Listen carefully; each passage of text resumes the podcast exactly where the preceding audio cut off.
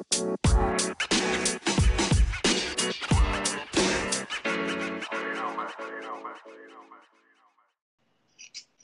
れ、半沢、半沢の、半沢直半樹か。沢の話話を、なんそうね。か、したいんじゃないですか。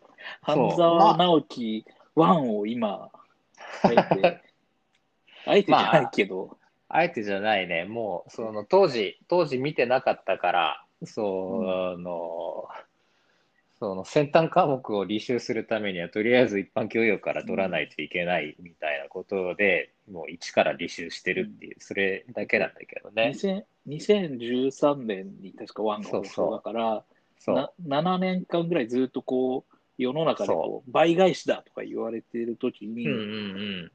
なんか、なんか返すんだろうね、みたいな。あ なんなんか土下座とかするっぽいな、みたいな。土下座、あ、土下あ座も知ってたからも。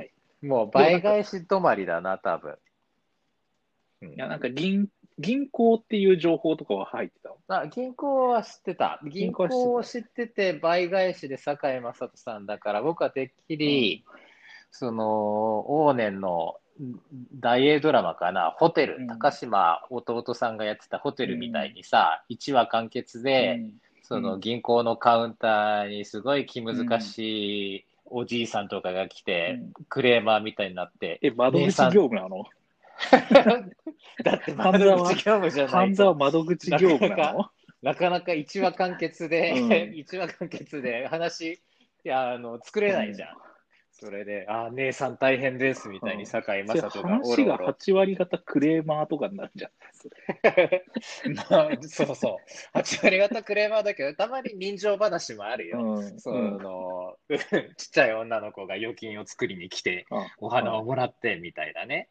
だけど、まあ、8割方クレーマーで、1話完結で45分ぐらいに半沢直樹がどんでん返しはいで、倍返しだって言ってやっつけあてー、最後、大和田金屋さん、大和田金屋さんだよね、に、うん。あの、褒められて、次回予告につながるみたいなのが、10話ぐらいずっとあるのかなって思ってたの。で、映画版は銀行強盗が来るんだ。銀行強盗か、あの、東京セントラル銀行ハワイ支店編ね、ハワイ支店編。うん。で海外ロケやって、はい。で、やっぱりハワイの現地のクレーマーにいろいろ難癖つけられて、姉さん大変ですって、75分ぐらいで倍返しだって言って、最後、大和田金也に褒められるっていう、うんそう。そういうものを想像してたら、もう1話から予想を裏切られて、うんえ 何にも片付いてないのに続くんだってびっくりしたっていう。それびっくりしてるの 自分だけだと。2000 2020 年にその びっくりしてる人、なかなか珍しいっていうのね。というようなうことを7年越しに見て、そう、7年越しの。ねさ2000 2010年代スカスカやん。なんか、それはまあ、何ももうこ子供が、自分はリアル子供がいるからね。しょうがないけ。ど、そう。なんか、本当にさ、タイムスイップしてきた人と話してるみたいなね。まあいろいろ沖縄に引っ越したり、子供がいたりとか、なかなか日常ドラマ見る時間もないんだよ。もうさ、2020年に半沢直樹1が面白かったって言われて、もうな7年前、もうみんなさ、一回こう、そこはさ、2、3周してるからね。まあ、もともうと、ん。もともとは、もとまあもとドまあね、面白いものはね。ね、何年、そう何年経って見てもいいけど、そうあと、く工藤は、工藤監と三谷幸喜作品以外、あんまり興味がな、もともとなかったっていうのもあるんだけどね。うん。うん。はいそう。だからね、半沢直樹だ、まあ、そうだよな。い今、まださ作品でしか把握してないもんね。誰が演出でとか、誰が脚本でとかもよく分かってないし。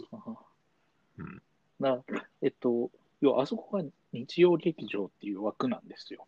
土曜の、えっと9時だっけ下町ロケとかあ、土曜じゃない、日曜の。そうそうそう。うんうんだから、半沢直樹が2013年に大ヒットして以降、うん。その池井戸潤原作のドラマが、そこでうんもう立て続けにずっとやってるんですよ。もうなんか気がついたら、なんか、池井戸原作みたいな。それはもう演出がどうじゃなくて、池井戸潤、池井戸潤ありきなわけなんだね、じゃあ。うん。ぶ池井戸ブランドでもあるし、なんかもうみんなそういうのを求めてるっていう感じ。そのそっかまあ、くど町僕の好きな、人とかが、工藤館にせよ、うん三谷幸喜にせよ、脚本家というか原作者だから、まあ、結局、なんか日本、こ普通のテレビドラマ見る分には、監督がどうとかじゃなくて、誰が、誰が脚本原案なのかっていう軸で語られるもんなのかもしれないね。うん。うん。あとは、ショーランナーは誰かう。うん、うんうん、まあ、そうね。あと、多分、日本だとテレビ局の人がディレクターだからっていうの結構ある気がするけああ、ど。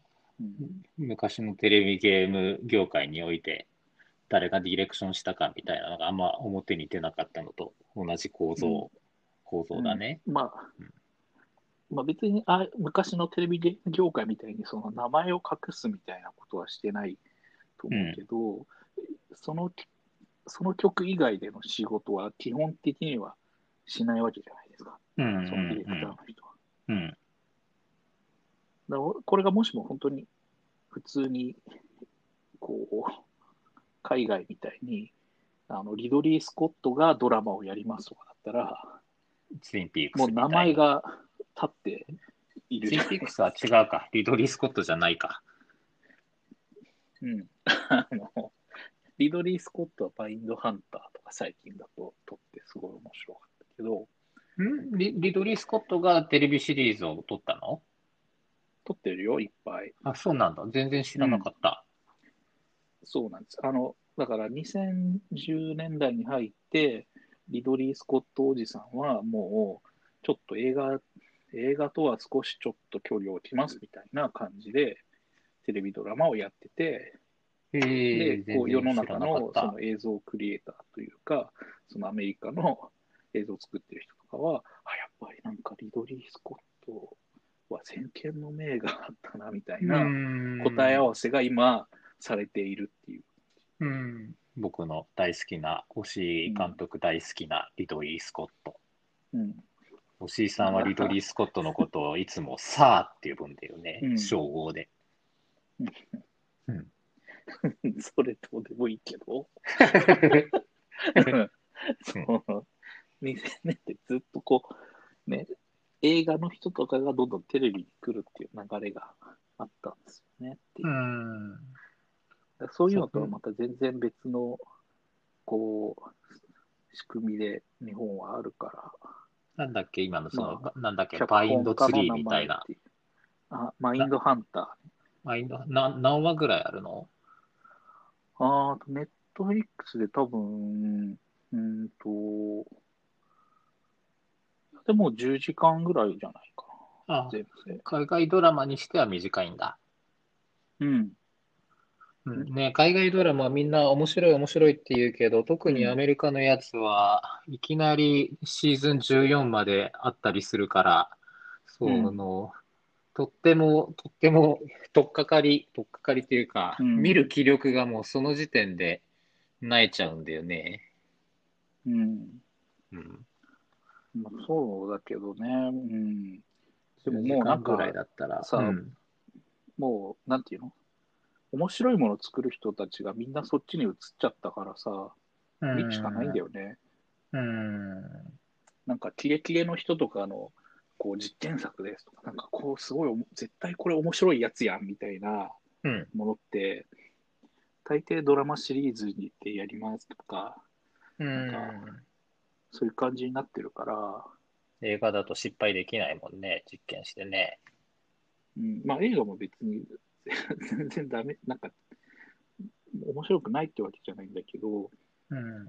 なんか、今までは別にまあ、海外ドラマでしょみたいな、そこまで一生懸命追っかけなくていいでしょみたいな感じだったけど、今はもう完全に、あのーもう同格もしくは同格以上の存在感うん。で、イケイケの人たちはどっちかっていうと、なんか、ネットフリックスとか、そういう配信ドラマの方にどんどんどんどん行くようになっているから、なん行くようになってるというか、まあ、もう全然なんか対等の選択肢として見てるみたいな感じになってるから、なんか、うん。その、ネットフリックス出てきちゃうと、もう何が、何がドララマで、何が映画かも、あんまり区別もつかなくなってくるからね。うん、そううんね。だし、もうなんか語り口とかがさ、もうゲームオブスローンズ以降とかさ、ブレイキングバット以降みたいな感じになっちゃってきてるから、それ見ても話になんないんだよね。クリミナルな、うんクリミナルマインドのファーストシーズンをうん最近見始めたところだけどね。うん。クリミナルマインドはまあ、別にそこまで見なくていいんじゃないって感じもするけど、うん。僕もファーストシーズン。マスター、マスターピースをまず抑えるみたいな感じ。クリミナルマインドってでもマスターピースじゃないの？その、海外ドラマものにおける。あ面白いのかもしれないけど、要はなんかこう、これをや、こういうふう、このやり口がこう、なんていうの、もう、圧倒的にその後の人たちを変えましたとか、こういうやり方ありなんだみたいな感じで、うん。これ以降みたいな感じになっているものとかではないね見た方確が、うん。うん。そう。ゲームオブスローンズとかね。ゲームオブスロー大変だけどズねか、そう。ね、興味はあるんだけど、なかなか、なかなか、ロード・オブ・ザ・リングでさえ、ちゃんと見られなかったからな、うん僕。うん。ド・オブ・ザ・リングは多分1、1を見て挫折したな。うん。MCU は？MCU ってマーベルのこと？うん。マーベル、マーベルも全然追ってないわ。うん。うん、アイアンマンの1を。1は多分君と見に行ったよね、うん確か。うん。そうだっけ？うん、多分そうだと思だもう、超昔だ、2009年とかじゃないか。う。かな。うん。で、なんか、まだその頃にはユニバースがどうとかっうんて感じでも、うんこれ、まあ、なかったから、うんなんかこ、子供騙しだなぐらいに思って、う。うん。その後見る、見る気力が分かんなかったんだよね。ね、その後、根気強く見てたら、ね、えエンドゲームだっけみたいにご褒美が待ってたのかもしれないけれど。うんうん。そうだね。だからもう、なんていうの、もうい、もうなんかみんなエンドゲームを見た見てる前提、ゲームオブスローンズを見てる前提で、う世のん。中のエンタメの話が今進んじゃってるから、うん。なんかもう見ないとしょうがないと思って、なかなかこの10年の ブランクに追いつくのは大変そうだな。そううん。やばいよ。もうね、なんか全然ね、ちょっとね、感覚、なんかでも、その、なんだろう、80年代と90年代でちょっとなんか世の中のエンタメ変わりましたって言っても、なんかそんな変わんないじゃん。まあ、でも80年代、90年。うん。なんか2000年と2010年と2020年だともう全然違うって感じが、そこ僕、でも時間ないな、うんわかんないな。そうそうそう。だから結構それはね、やばいっすよ。もう、うん。そうするとずっと半沢直樹を見る羽目になっちゃいますよ。まあ別にいいけど、半沢直樹面白いから。それか、まあ、あの、もう今、キャッチアップするのは諦めて、古典の方にどんどん、古典の方ばっかり掘っていくかの、どっちかだね。うん。うんいや、なんかね、うん。だもう、なんていうのユニ、ユニバース化みたいなが、概念として、普通、普通じゃん。うん。ああ、あの、アンナチュラルがどうとかってやつでしょ？なんだけどは結局でもそんなユニバース化って感じじゃなかったけど、あ、そうなんだ。うん。アマゾンプでラも半沢直樹がうん一段落したから、アマゾンプライムかなんかに置いてあったアンナチュラルを見ようかなと思ってたんだけれど、アンナチュラルは僕の好きな伊集院光さんも褒めていたし、い。うん。アンナチュラルはすごい面白い。うんなんか日本のドラマで結構見てて、今までなんか、えー？みたいな。そんなこと言う？みたいなことをみんな言わないっていう。うん、なるほど。いや、自然なんだやんないでしょ。なんかさ、ほら、演説して、演説したらなんか演説にほだされるみたいなさ、ああ、日本のそドラマでれ、結構ある。あの、リーガルハイでも、あの、それ、そその展開、茶化した展開があったの覚えてるわ。うんうんで、そこに、まあ、茶化すっていうよりかは、本当はこうなるよねみたいなうんうん。やり方とか、こう視線。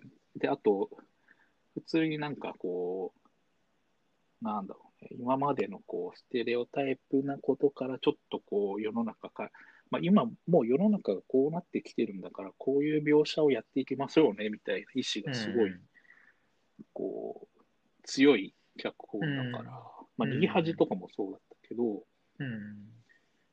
ななんかすごい見てて面白かっということと、うんあと今日話そうと思ってたのは、半沢直樹、半沢直樹でそんなに話すことないから、思って、なんで、た。なんで、なんで見てるいやないや、もうなんか急ぎ見なければいいじゃんって思って。そんな。いや、でも、だってに、せっかくに、今に、にやってるタイミングじゃないと、もう、もう一生見る機会ないじゃん、半沢直樹。そう、あの、自分にとっての岸辺のアルバムとか、うん。不揃いのリンゴたちみたいなものがうん。欲しいんだよ、一個でも。その、10年も前、うずっと20年前。ずっとぼんやりした倍返しをこう、胸に抱えて生きてた方が面白くない？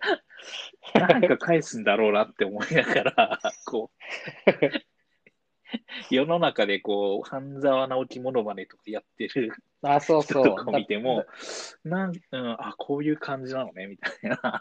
だから、その、んなりした2013年の今になって、今になって、その、パラビで見返したのと同時に、その、YouTube で検索して、松村邦弘さんと安田大サーカスの団長さんのモノマネしてる模様だとかまで、うんあの、ほ掘り起こしたりして、うん必死に追いつこうとしてるからね。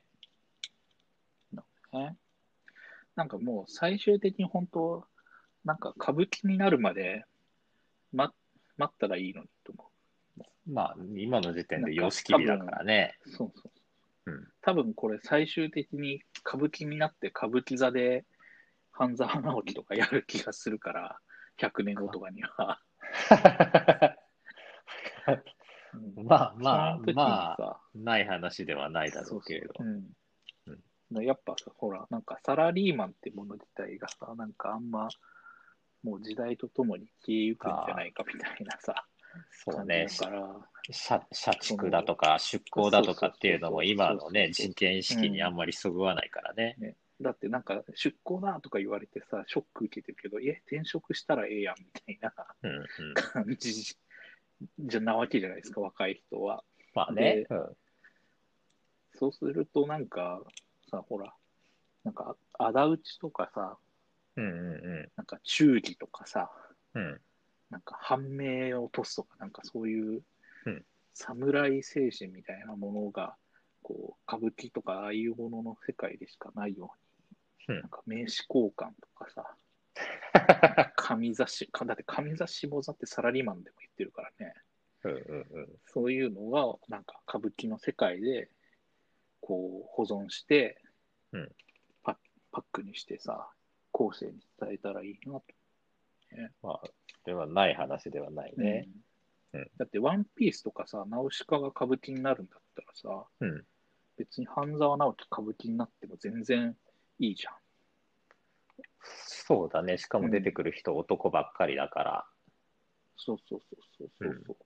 だ上戸彩も別にお山がやればいいわけでさ。うんうんうん。でね、出てる人もさ、もう結構歌舞伎の人多いじ片岡愛之助さんのやってる黒崎さんを。うん。黒崎さんをお山がやるのかどうか、そ そこの差配が難しそうだけどそね。こは多分100年後の、その、ジェンダーの考え方によるだろうね。どうなってるのかっていう。だうん一だって、えっと、香川照之、大和田常務？うん。大和田常務歌舞伎の人だし、諫山専務も歌舞伎でしょ？磯山専務って誰だっけ？あの、市川猿之助かな。ああの、うん。うん大和田常務の子飼いの部下で、で、尾上セントラルの人もそうだし、うん、セントラルの尾上さんって誰？尾上松也、あの、IT 企業の若社長。え、あ、あの人歌舞伎役者なの？そうですよ。あ、そうなんだ。うん。ああ、全然知らなかった。だし、あとへえ北、北大路欣也は、お父さんが歌舞伎役者だった。そうなんだ。うんもうね、顔からしてもう時代劇って感じだけど。まあ確かに。うん、であともう一人ね、古田新太も井上歌舞伎役者だからね。井上歌舞伎な。うんみんな歌舞伎役者が揃ってるから、うんもうこのまんまこれで舞台バンってできちゃうじゃん。うんうんうんうん。まあ、それは実際片岡愛之助さんが、うん撮影現場でなんか歌舞伎の巡業みたいですね、みたいなうん。会話をしたっていうのを、伊集院光とラジオうん。のゲストで来た時に言ってたわ。うん。そう。なあの、まあ、半沢直樹興味持ったのは多分僕がもともと伊集院さん好きで、伊集院光とラジオと TBS のラジオだから、割とそこをゲストで、半沢直樹枠が結構は、枠ってわけじゃないけど、う半沢直樹ゆかりの人が結構出てくるんだよね。滝藤さんも出てたし、あと石丸幹二さんとか、で、みんな来るたんびに半沢直樹の話するから、それで興味持ったっていうのもあったかな。もうみんな話題にしてるから。だからさ、あとさ、そのツイツイッターとかでさ、こう、なんつうの、顔面対決みたいなさ、うんうん感じの画像がすごいさ、出回っててさ、うん。うんうん。こう、このカットがやばいみたいな。うんで、なんか、こう、それを待ち受けにしてる人とかもいて、うんいやそれも完全歌舞伎だよねっていう、うんこう、浮世絵の大首うんみたいな、インパクトある瞬間を浮世絵にして、うんみん。な、その役者のひいきの人は持ち歩くみたいなものを、これ現代版でやってるだけだなと思って。